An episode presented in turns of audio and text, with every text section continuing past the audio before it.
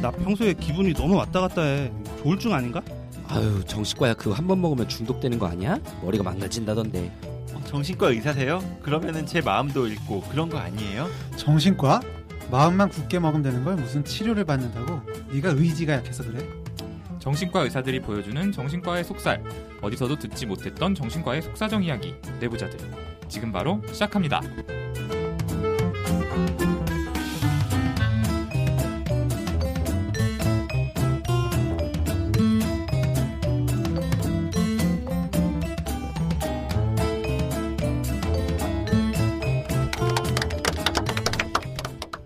네, 안녕하세요. 젊은 정신과 의사들이 하는 솔직하고 은밀하고 자상한 정신건강과 마음 이야기 내부자들입니다. 이제 오늘 네 번째 방송 녹음하러 이렇게 모였는데 각자 소개 먼저 하고 시작하겠습니다. 예 안녕하세요 김지용입니다. 예, 다시 돌아왔습니다. 손정현입니다. 네, 안녕하세요. 허규형입니다. 네, 윤희우입니다. 예, 그리고 저는 이 시간 사회를 맡은 오동훈입니다. 오늘은 좀 특별한 주제를 다뤄보려고 하는데요. 지난번에 녹음하기 전날 사실 끔찍한 사고가 언론에 보도가 됐습니다. 17세 여성이 8살짜리 여자아이를 유기해서 살인한 사건인데요. 이제 그날 녹음을 마무리하고 돌아가면서 가해자가 정신과 치료를 받았다는 이야기를 두고 가해자가 해리성 인격장애냐 아니냐 뭐 이런 류의 이야기를 했었던 것 같은데 이후 조현병으로 치료를 받고 있었다는 사실이 언론에 보도가 됐습니다. 그 덕분인지 조현병이 네이버 실검 순위에서 계속 1위를 차지하고 많은 분들의 관심을 받았는데 인터넷상의 많은 기사들과 거기에 달린 리플들을 읽어보다 보니까 조현병에 대해서 여러분들이 많은 오해와 편견을 가지고 계시는 것 같다는 생각이 들었습니다. 인트로 방송에서 저희가 말씀드렸던 것처럼 저희가 방송을 시작하게 된 주 목적이 정신과 질환에 대한 오해 그리고 편견을 줄여보는 데 있기 때문에 이번에는 기존 방송과 달리 조금 무거운 마음으로 조현병에 대해서 다뤄보도록 하겠습니다.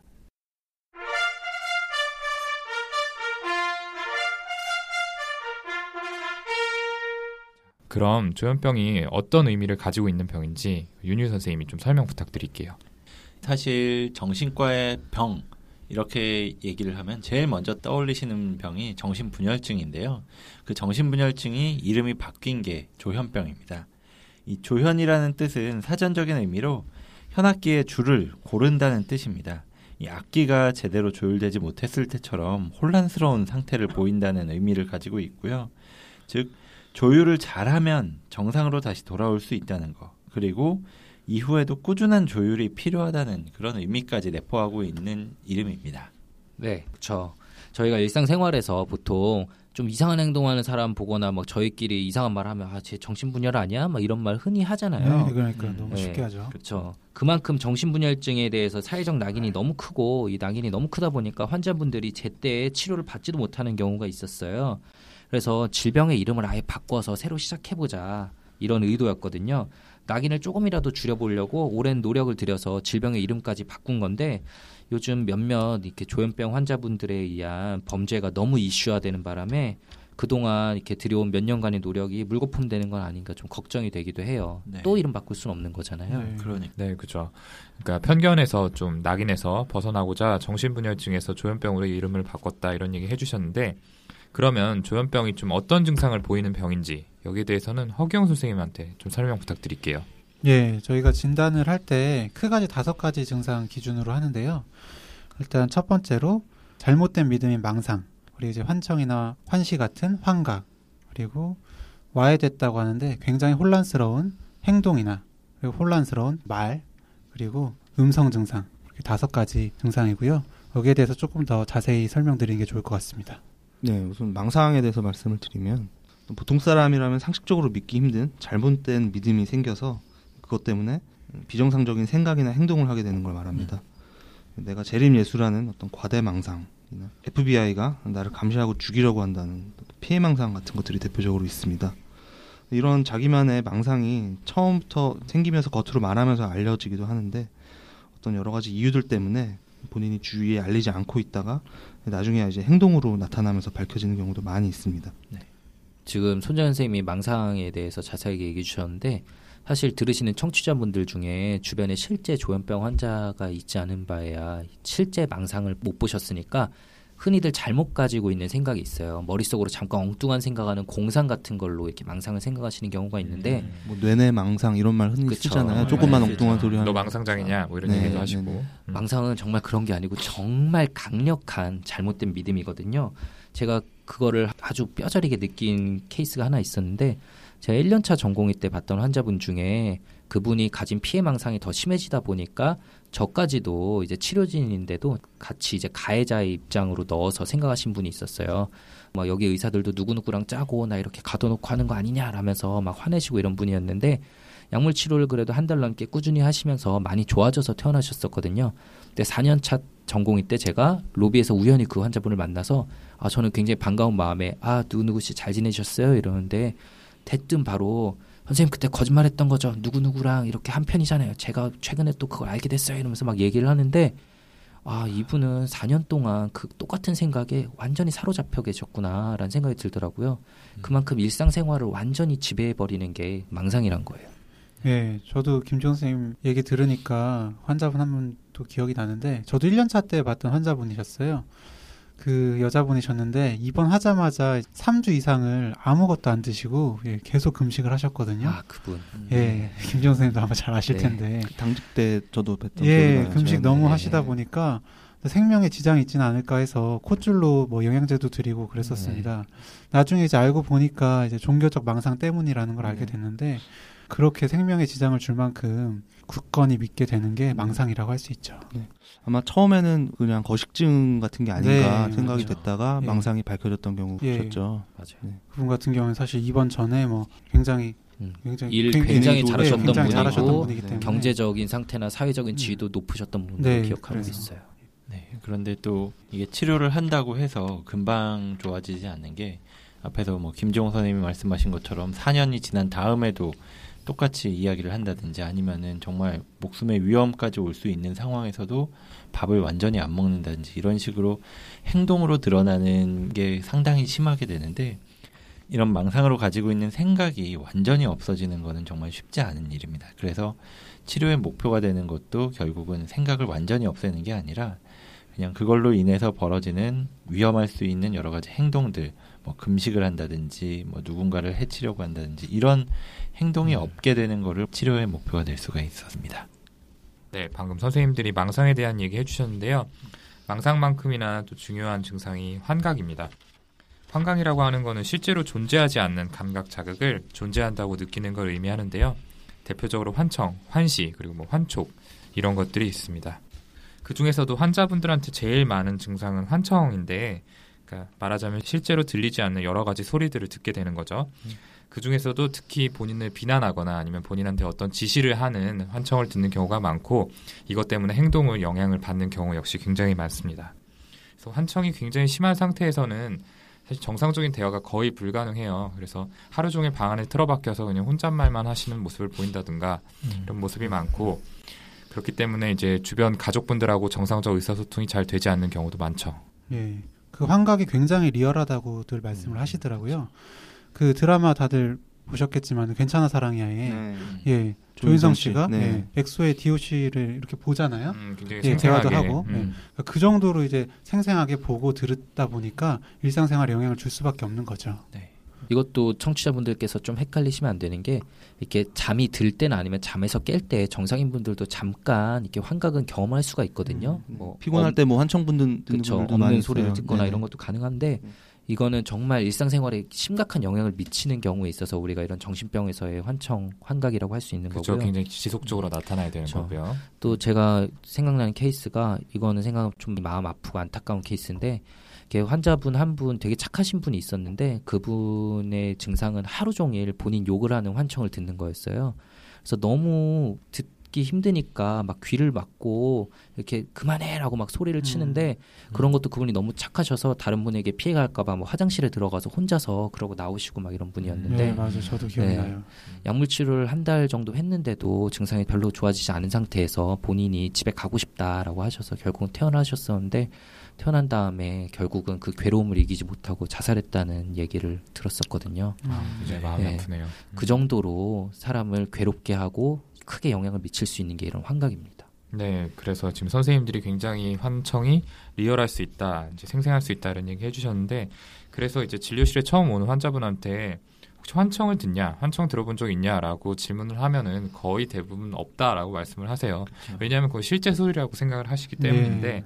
그래서 다른 사람들을 듣지 못하는데 나만 듣는 소리가 있느냐라고 물어보던가 아니면은 이제 가족이나 가까이 지내는 분들한테 혹시 혼잣말 하는 모습, 뭐 허공에 대고 혼잣 말씀하는 음. 모습 본 적 있냐 이런 식으로 좀 여쭤보는 경우가 많이 있죠. 네.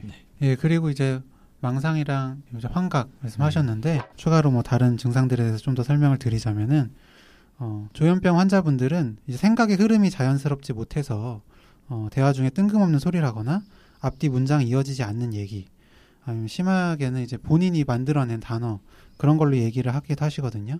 또 혼란스러운 행동 이것도 좀 비슷한 이유로 남들은 이유를 알 수 없는 기이한 행동을 하시기도 하는데 주위에도 이제 한여름인데 이제 무스탕을 입고 머리는 산발을 하시고 어 이제 발에는 비닐봉지로 만든 신발을 신고 이렇게 돌아다니시는 분들 종종 보잖아요. 네. 아마도 이제 조현병 환자이실 가능성이 크죠. 그렇죠. 네. 그리고 또 마지막으로 음성 증상이라고 하는 게 있는데요. 감정 표현이나 또 감정 반응 그리고 음, 보통 사람들이 갖고 있는 어떤 주의 집중력이나 즐거움을 찾으려는 행동, 또 의욕 이런 정상일 때 있어야 하는 게 결핍되거나 완전히 사라질 수가 있습니다. 그리고 지금 말씀드렸던 증상들이 어떤 서로 영향을 주고 받을 수가 있는데요. 예를 들어서 방금 허경영 선생님이 말했던 어떤 기이한 어, 행동이나 어, 말투 같은 것들이 환각이나 망상 때문에 어떤 지시를 받아서 그렇게 하는 경우가 많고요. 어, 환각의 영향을 받아서 망상이 강화되고 형성되는 경우도 있고요. 그래서 말씀드렸던 이런 다섯 가지 증상들 중에서 망각, 아, 망상, 환각, 그리고 와해된 어- 그런 말들을 포함한 두 가지 이상 증상이 1개월 이상 현저하게 나타나면서 어, 사회, 직업, 대인 관계에서 어려움들이 지속이 되고 그 이후에도 일부 증상이라도 남아서 6개월 이상이 계속이 되게 되면 조현병 진단을 고려하게 됩니다. 네, 방금 선생님들 말씀해 주신 것처럼 이제 조현병의 증상과 진단에 대해서 알아봤는데요. 사실 이런 망상이나 환각 그리고 와해된 행동 이런 것들이 좀 기괴하게 보일 수는 있지만 이게 좀 공격성하고 직접적으로 연관이 되는 것 같지는 않거든요. 그러니까 뭐 폭력적인 행동이라든가 이런 게 진단 기준에 있지도 않고 한데 사실 그 이번 사건 기사도 그렇고 조현병에 대한 기사를 보면은 조현병은 굉장히 폭력적인 행동을 할 수 있는 거고 잠재적인 범죄자다 이렇게 보시는 시선들이 좀 많이 있는 것 같아요. 조현병 환자가 왜 길에 돌아다니냐 이런 음, 그죠. 왜. 범죄자들을 길에 돌아다니게 네. 놔두느냐 이렇게 네. 리플들이 달려 있는 경우가 있어서 여기에 대해서는 좀 저희가 팩트 체크를 해볼 필요가 있을 것 같아요. 네. 실제로 사람들이 생각하는 것처럼 조현병 환자의 범죄율이 일반인에 비해서 많이 높나요?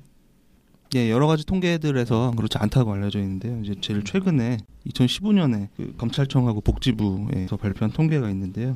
그 인구 10만 명당 강력 범죄율을 비교한 통계에서 일반인들의 경우에는 68명, 그리고 전체 정신질환자에서는 33명으로 정신질환이 있는 분들이 오히려 강력 범죄율이 절반에 해당된다는 결과가 있었습니다. 생각해 보면 이 조현병이라는 병만 해도 이 전체 인구의 1%에서 나타나는 병이라고 알려져 있잖아요. 우리나라 인구 산술상으로 하면 전체 50만 명의 조현병 환자분들이 있다고 볼 수 있는데 그 50만 명의 사람이 모두 같은 어떤 성격이나 어떤 도덕관념 그리고 행동 패턴을 보인다고 생각할 수는 없을 것 같아요. 어, 앞에서 김종훈 선생님이 말했던 굉장히 샤이하고 남들 앞에 나서길 불안해하고 남들한테 패 끼치는 것도 조심스럽고 그런 분들도 있을 수 있고 반대로 어떤 사이코패스적인 성향, 가학적이고 남들의 고통에 둔감하고 그런 사람들도 있을 수 있고 네, 1% 이러면 사실 이게 굉장히 많은 거거든요. 그 50만 명 이러면 제가 한번 찾아보니까 포항시 인구가 51만 명이더라고요. 네. 네. 그러니까 포항에. 사람들 엄청 많잖아요. 그만큼의 조현병 환자분들이 사실 우리나라 대한민국에 같이 살고 있는 거예요, 저희랑.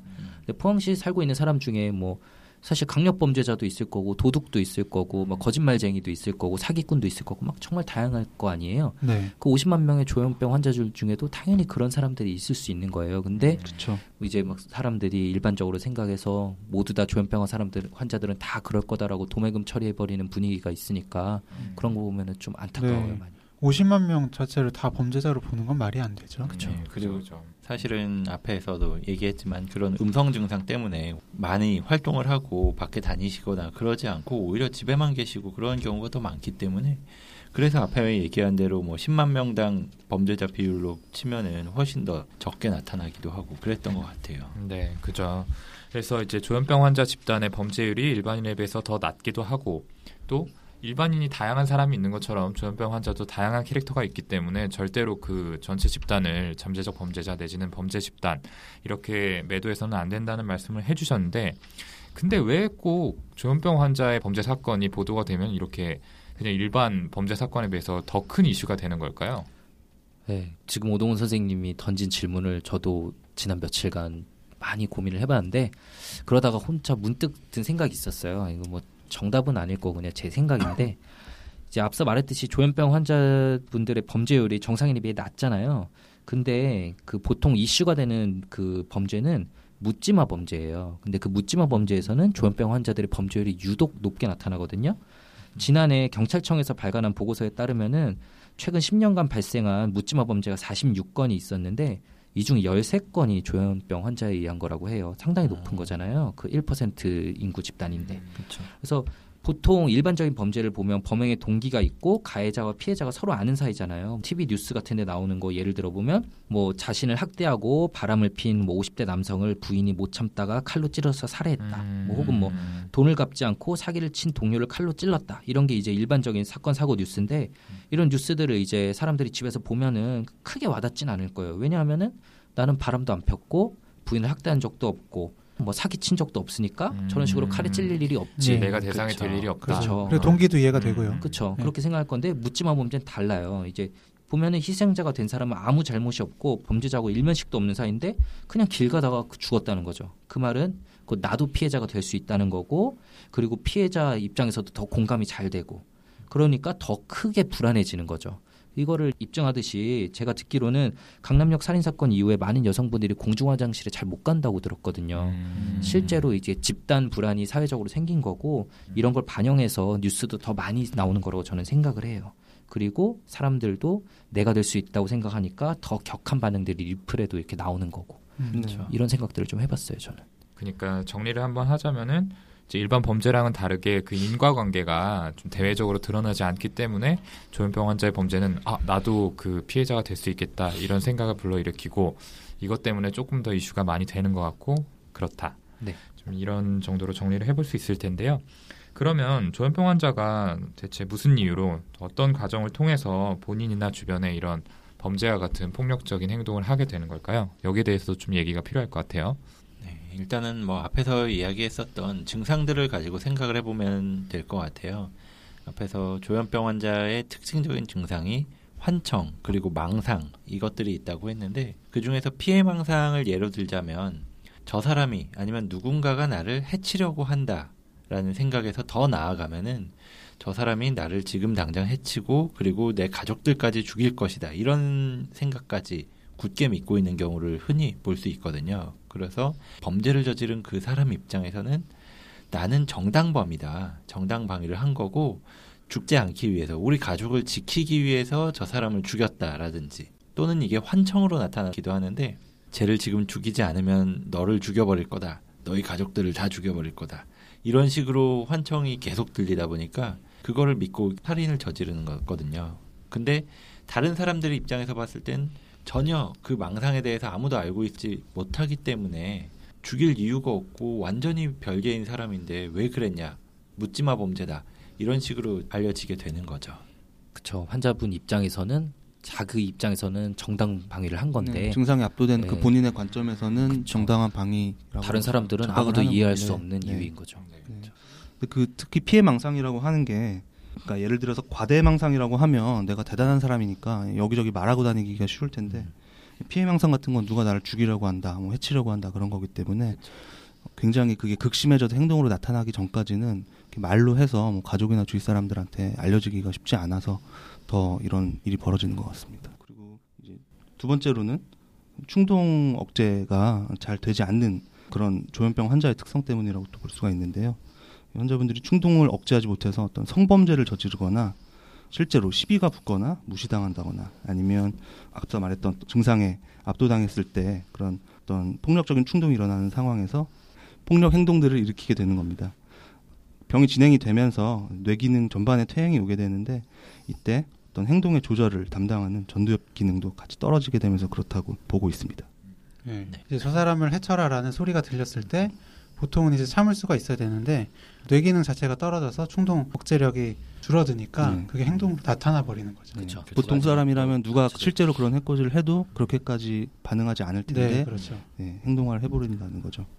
네, 저는 또 한 가지 말씀드리고 싶은 게 이번에 이렇게 리플들 달린 거 보거나 아니면 주변 지인분들하고 좀 얘기를 하다 보니까 이렇게 조현병하고 사이코패스를 또 이렇게 헷갈리시는 경우가 많이 있더라고요. 음, 아무래도 사이코라는 단어가 들어가서 이렇게 좀 더 혼동스럽지 않나 이런 생각도 들었는데 사이코패스 범죄자들이 저지르는 그 범죄는 상대방의 고통을 자기가 공감을 할수 없기 때문에 잔혹한 행위를 하고도 죄책감을 못 느끼는 게 특성이거든요.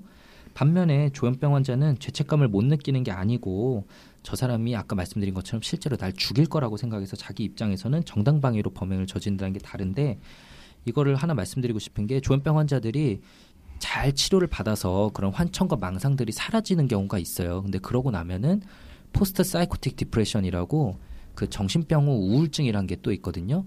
본인이 생각을 해봐도 본인이 말도 안 되는 일들을 저질렀던 거예요. 말도 안 되는 생각을 하고 아 내가 이런 엉뚱한 생각을 해서 주변 사람들을 괴롭히고 막 부모님을 때리고 치료진에게도 반항하고 막 이랬구나.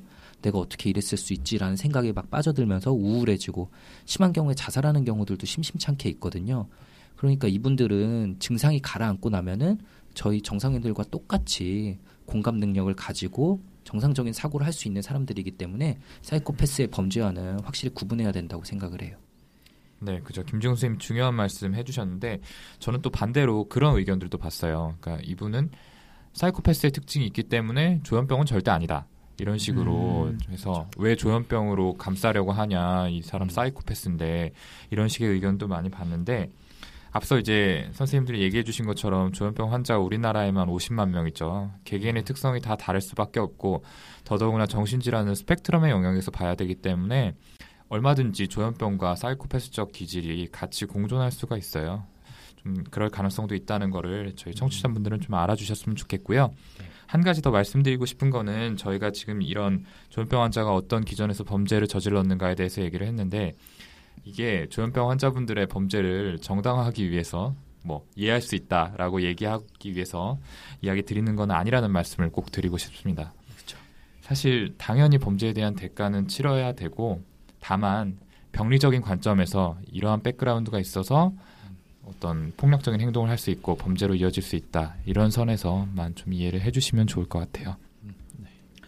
자, 그래서 조현병 환자가 왜 범죄를 저지르는지 여기에 대해서 얘기를 해봤는데 그러면 이런 범죄를 좀 예방하기 위해서 또 줄이기 위해서 어떤 걸 해야 되는지 이걸 고민하는 게 저희들의 몫일 것 같은데요. 사실 요즘에 격앙된 의견들을 보면은 조현병 환자들 다 잠재적 범죄자인데 평생 정신병원에 가둬놔야 되는 거 아니냐? 가둬라. 나오지 못하게 해라. 왜, 왜 길거리를 돌아다니고 있었냐라는 리플도 네, 있었죠. 심지어는. 그렇죠. 부모는 길에 뭐한 돌아다니게. 놔둔 부모도 처벌해라. 예. 네. 음, 제대로 네. 진단 못하고 치료 음. 못하는 의사도 처벌해라. 이런 의견들이 많이 있더라고요. 네. 아무래도 좀 범죄가 좀 굉장히 잔혹했고 화가 나는 그런 심정을 담아서 그런 의견들을 내주신 것 같은데 자 여기에 대해서는 좀 선생님들 어떻게 생각하세요? 네. 그래서 우선 말씀드리고 싶은 게 이 조현병 환자들이 앞에서도 이야기한 대로 뭐 항상 뭐 공격성을 띠거나 이런 것도 아니고 또 한 가지는 치료를 잘 받으면은 증상도 잘 조절이 되고 그러면서 정상적인 생활을 할 수도 있는 병이기도 합니다. 뭐 물론 앞에서 이야기했었던 망상이라든지 환청 이런 증상들이 완전히 깨끗하게 치료가 되는 경우는 많지는 않기는 합니다. 하지만 이게 어느 정도 치료를 받으면서 약을 꾸준히 복용을 하고 아 이게 환청이다 이게 망상이다라는 그런 거를 좀 알게 되면서 거기에 뒤따르는 여러 가지 행동들을 하지 않는 경우가 많이 봤어요. 뭐 아까도 예를 들었었던 그렇게 금식을 하던 환자도 약을 꾸준히 복용을 하고 그러면서 어느 순간에 금식을 그만두게 되기도 했었고 이렇게 행동으로 드러나는 그런 것들이 많이 가라앉고 실제로 문제가 일어나는 경우는 많이 줄어드는 걸 봤거든요. 예, 여러 가지 편견들 평생 가둬놔야 된다든지 아니면 왜 저런 정신질환자들이 길거리에 돌아다녀야 하냐라는 질문에는 솔직히 좀 말도 안 되는 말이라고 저는 생각을 합니다. 일단 사실 이런 조현병 환자분들도 뭐 급성기라든지 증상이 정말 안 좋을 때 그럴 때는 그런 뭐 공격적인 행동이나 아니면 혼란스러운 행동들을 보이실 수 있지만 약물 치료를 하다 보면 충분히 그 조절이 될 수 있는 거고요.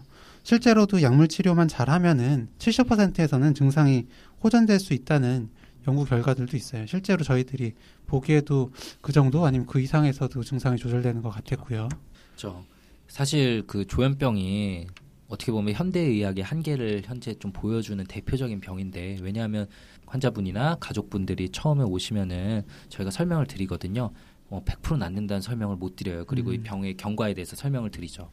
뭐 몇 퍼센트는 좋아지고 몇 퍼센트는 이렇게 안 좋아지는데 대부분 평생에 걸쳐서 진행하는 병이기 때문에 장기적인 치료가 필요하다 이런 설명을 드리는데 이게 뭐 처음에 그러면 아 조현병이다라는 얘기를 들으면 완전히 포기해야 되는 병이냐 그건 아니거든요. 제가 봤던 환자분들 중에도 대기업 임원도 있고 전문직도 있고 많이 좋아져서 유학에 가신 분도 있고 이렇게 안정적으로 사회에 복귀하신 분들이 있어요.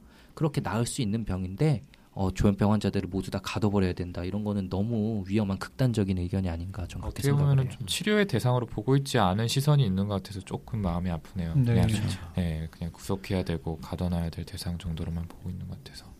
네. 이렇게 이야기를 하면서 결국 이 조현병 환자들이 물론 급성기에는 입원을 해야 되지만 입원 치료가 필요한 경우가 많지만 나중에는 사회에 적응하기 위한 어떤 훈련들도 필요하다는 이야기가 많이 있습니다. 그래서 나오는 이야기가 납병원인데요. 이 납병원에 대해서는 사실 여러분들이 잘 모르고 계실 거예요. 예, 뭐 정신과 의사가 되기 전엔 저도 몰랐으니까 음, 일반 그렇죠. 의사들도 다 모르실 네, 거예요. 잘 몰라요. 네. 네. 그렇죠. 이 납병원이라고 하는 거는 낮에는 병원에 와서 뭐 마치 학교처럼 여러 가지 프로그램에도 참석하고 약도 복용을 하고 그런 다음에 저녁이 되면은 집에 가서 잠을 자는 이렇게 왔다 갔다 하면서 치료를 받는 시설이거든요. 그래서 거기에서 여러 가지 직업 재활이라든지 이런 프로그램들과도 연결이 돼서 심지어는 뭐 여기서 훈련을 받으면서 취직도 하고 훨씬 더 기능이 좋아지는 분들을 많이 봤었던 것 같아요.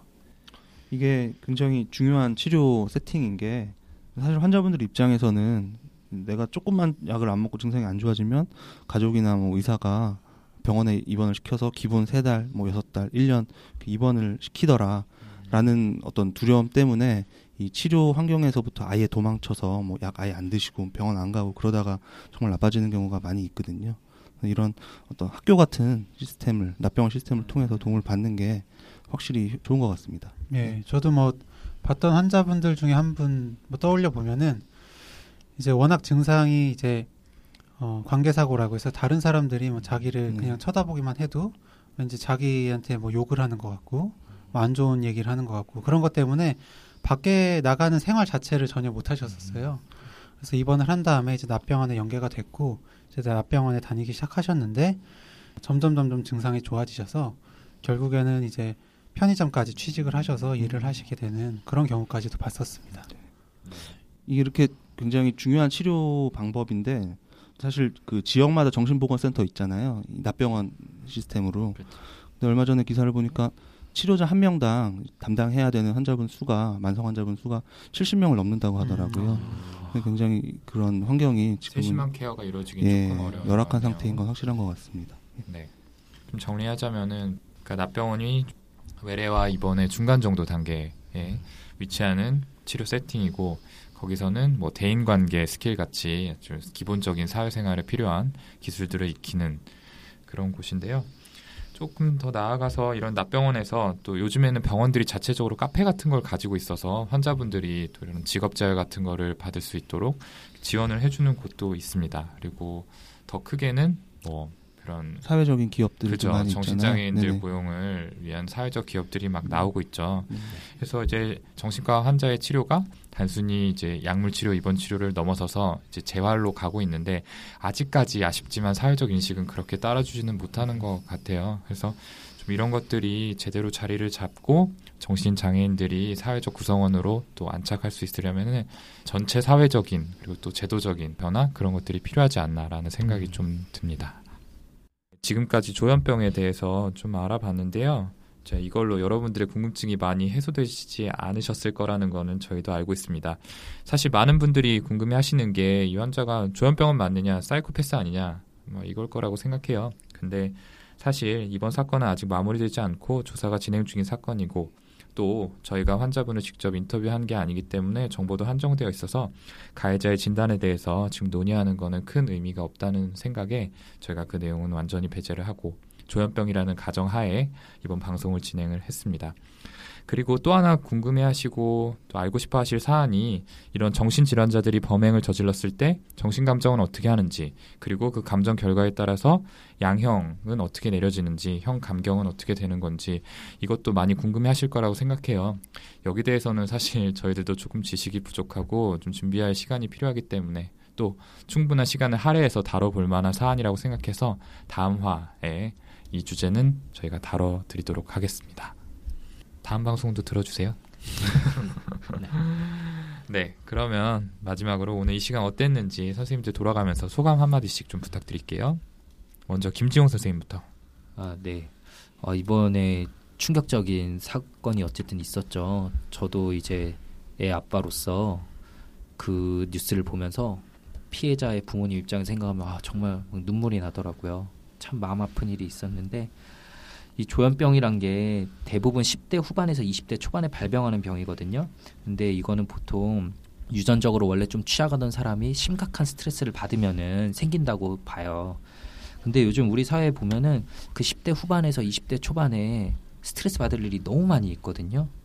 공부도 해야 되지, 계속해서 경쟁하지, 그리고 또 남성 같은 경우에 군대에 가야 되지, 이러면서 너무 스트레스 받을 일이 있는데 저는 그거에 대해서 딱 구체적인 통계는 없지만 사회가 점점 이렇게 살기 더 힘들어지면서 점차 조현병 환자들 수가 늘어나는 건 아닐까 저는 이런 걱정도 좀 해봤어요 사실. 아까 말씀드린 것처럼 조현병 환자가 50만 명 거기다가 뭐 조울증이나 우울증 이런 병들까지 다 하면은 우리나라에 수백만 명의 정신질환자 분들이 사실 있을 텐데 더 이상 이거를 이렇게 음지에만 깔아놓지 말고 사회 전체적으로 좀 이런 스트레스를 줄여 나가서 정신질환 발병 숫자도 좀 줄이고 잘 관리할 수 있는 방법들을 다 같이 강구해봐야 되지 않을까 이런 생각들을 좀 해봤습니다. 네, 다음으로 손정현 선생님. 이번에 그 사건 때문에 그 어떤 조현병 환자들, 폭넓게는 정신증 환자들의 어떤 범죄 행위에 대해서 엄청나게 사회적인 관심이 쏠려 있는 상황인데 사실 그 이분들 조현병 환자분들 자살률이 정상인에 비해서 어마어마하게 높다는 게 잘 알려지지 않은 것 같아요. 이분들이 보통 이제 20대에서 30대 늦어도 한 40대 정도에 발병을 해서 그때부터 쭉 증상에 시달리고 거기에 싸우면서 지내게 되는데 이런 분들의 고통이 저희 같은 일반인들이 상상하기는 좀 어려운 영역일 것 같다는 생각을 저는 전부터 했었고요. 그래서 이제 이번 사건 같은 무고한 희생자분들 그리고 지금도 도움을 제대로 못 받고 치료 제대로 못 받고 병이랑 싸우고 있는 환자분들 양쪽 모두를 생각해서라도 이번 사건의 이 충격이 아픔이 금세 잊혀지지 말고 깊은 고민이 그리고 논의가 계속 되었으면 좋겠습니다. 네, 다음으로 허경 선생님. 예, 오늘 조현병에 대해서 얘기를 해봤는데요. 일단 조현병 자체가 워낙 낙인 효과가 크고 예, 치료도 워낙 어려운 병이다 보니까 저희들도 이제 진단을 내릴 때 굉장히 신중하고 조심스럽게 내리고 진단을 설명을 드릴 때도 굉장히 좀 조심스럽게 했던 것 같습니다. 어, 어쨌든 이번 시간을 통해서 범죄 사실과 연관해서 그 분노만 가지지 마시고 조금 더 이제 조현병 환자들에 대해서 알고 조금 더 이제 따뜻하게 봐주셔서 어, 치료의 장으로 좀 연결될 수 있도록 해주시는 계기가 되었으면 좋겠다는 생각을 해봤습니다. 네, 마지막으로 윤희 선생님. 네, 그래서 오늘 이야기했었던 것 중에 치료가 잘 될 수도 있다라는 이야기를 했는데 이거는 결국 조기에 치료를 하는 경우에 치료가 잘 되는 경우가 많았고 좀 오랜 동안 방치되어 있던 다음에 치료를 받으면은 잘 치료가 되지 않는 경우를 많이 봤어요. 그래서 이런 정신증의 조기에서 좀 조현병으로 또는 더 나빠지는 경우를 봤을 때 피해 사고나 뭐 피해 망상 같은 게 심해지는 건 뭐 그 과정에서 자아 존중감이라고 하는 게 떨어지면서 이에 대한 방어를 위해서 반동으로 피해 사고, 피해 망상이 강해지는 경우가 많다라는 연구 결과도 있습니다. 그래서 조현병을 포함한 여러 가지 정신질환에 대한 낙인이 심하면 치료를 기피하게 되는데 그렇게 되면서 스스로의 기능도 떨어지고 그러면서 자아 존중감이 또 낮아지고 이런 피해 망상이 생기고 이런 악순환이 생길 수가 있는데 이런 조기 치료를 막는 그런 낙인들 이것들이 좀 줄어들었으면 하는 바램을 한번 가져보고 있습니다. 네, 선생님들 소감 잘 들어봤습니다. 이제 오해하시면 안 되는 게 저희는 조현병 환자의 범행을 옹호하려는 건 아닙니다. 더더구나 뭐 이번 사건에 가해자를 옹호하고 싶은 마음은 없고요. 범죄를 저질렀으면은 정신질환이 일부 참작은 될 수 있을지언정 그 대가는 당연히 치러야 된다는 게 저희의 입장입니다. 하지만 이번 사건 때문에 조현병 환자 전체가 잠재적인 범죄자 취급을 받는 게 굉장히 안타깝고 또 그 과정에서 많은 오해가 있기에 이런 오해가 해소되었으면 하는 마음에 이번 방송을 준비하게 되었습니다. 이런 저희의 의도가 잘 전달됐기를 바라고요. 허경 선생님도 얘기해 주셨는데 이제 범죄에 분노하는 것과 별개로 사실 조현병 환자들 굉장히 사회적 약자거든요. 이런 사회적 약자인 조현병 환자들을 이 사회의 구성원이라는 사실을 좀 인정하시고 어떻게 하면 그들과 공존할 수 있는지 고민해보는 사회적 분위기가 이번 사건을 계기로 형성됐으면 하는 바람이 있습니다. 네. 마지막으로 오늘 이제 메일 담당 손정현 선생님께서 복귀하셨잖아요. 복귀 네. 기념으로 돌아왔죠. 유창한 발음으로 메일 한번 읊어주시죠. 지난번에 네, 윤희훈 선생님. 선생님이 읽어서 그런지 사연이 안 왔어요. 뭐 그랬을 것 같다는 생각이 저도 그 방송 들으면서 들었는데요. 한껏 매력을. 뽐내면서 읽어. 선생님 온 지금 것 되게 같은데. 한껏 웃고 계시네요. 어, 사실은 떨고 있는데 예, 그 정신과 그리고 심리에 관련된 궁금증들 어떤 것이라도 좋습니다. 이메일 brainrich 6 gmail.com 예, b r a i n r i c h 숫자 6 gmail입니다. 예, 사연 많이 보내주시면 저희가 심사숙고해서 다루도록 하겠습니다. 네, 좋습니다. 이걸로 1부 정비소 시간 마치고요. 저희는 2부 얘 왜 이러는 걸까요? 시간에서 다시 찾아뵙겠습니다. 감사합니다. 감사합니다. 감사합니다.